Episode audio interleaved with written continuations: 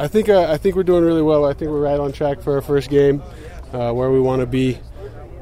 Like uh, you all know, we're running a new package, so everybody had a little learning curve to cross. So I think everybody's doing it, and we're right on track, right where we want to be. Is that new defensive scheme still new to you guys, or is it starting to feel a little bit more like old habit?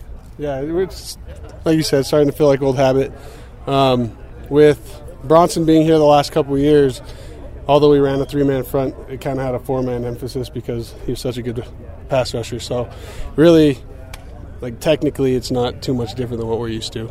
So, a lot of the hard part is um, terminology, getting down the new words for everything, and you know, new signals. But that's coming along.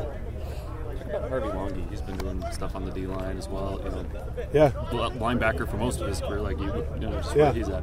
Well, with the defense we're running, a four-man front, you know, we got to get to the quarterback faster because uh, we're putting our DBs in a tough situation.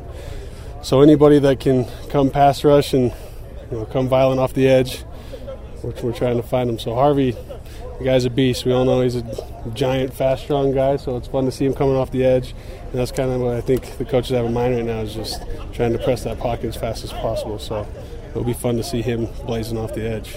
Has it been much of an adjustment for you going from a two point stance to a three point stance? Um, yeah, that's probably the biggest adjustment, or the hardest one to to get used to. You just can't see as well. I'm used to being able to have vision over the whole field, Look but around. yeah.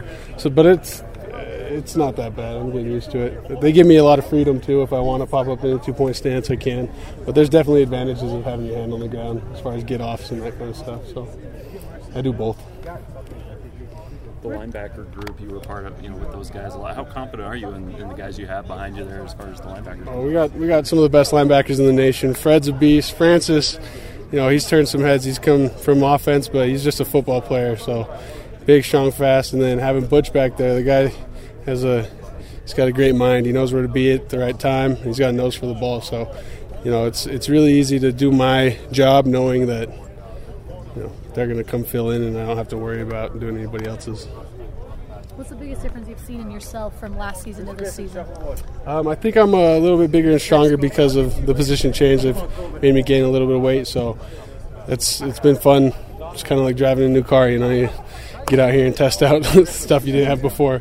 But um, as far as scheme goes, I, I do a lot more pass rushing than in the past, and I like that a lot. It's kind of the funnest part of football for me, so I'm glad I get to do more of that.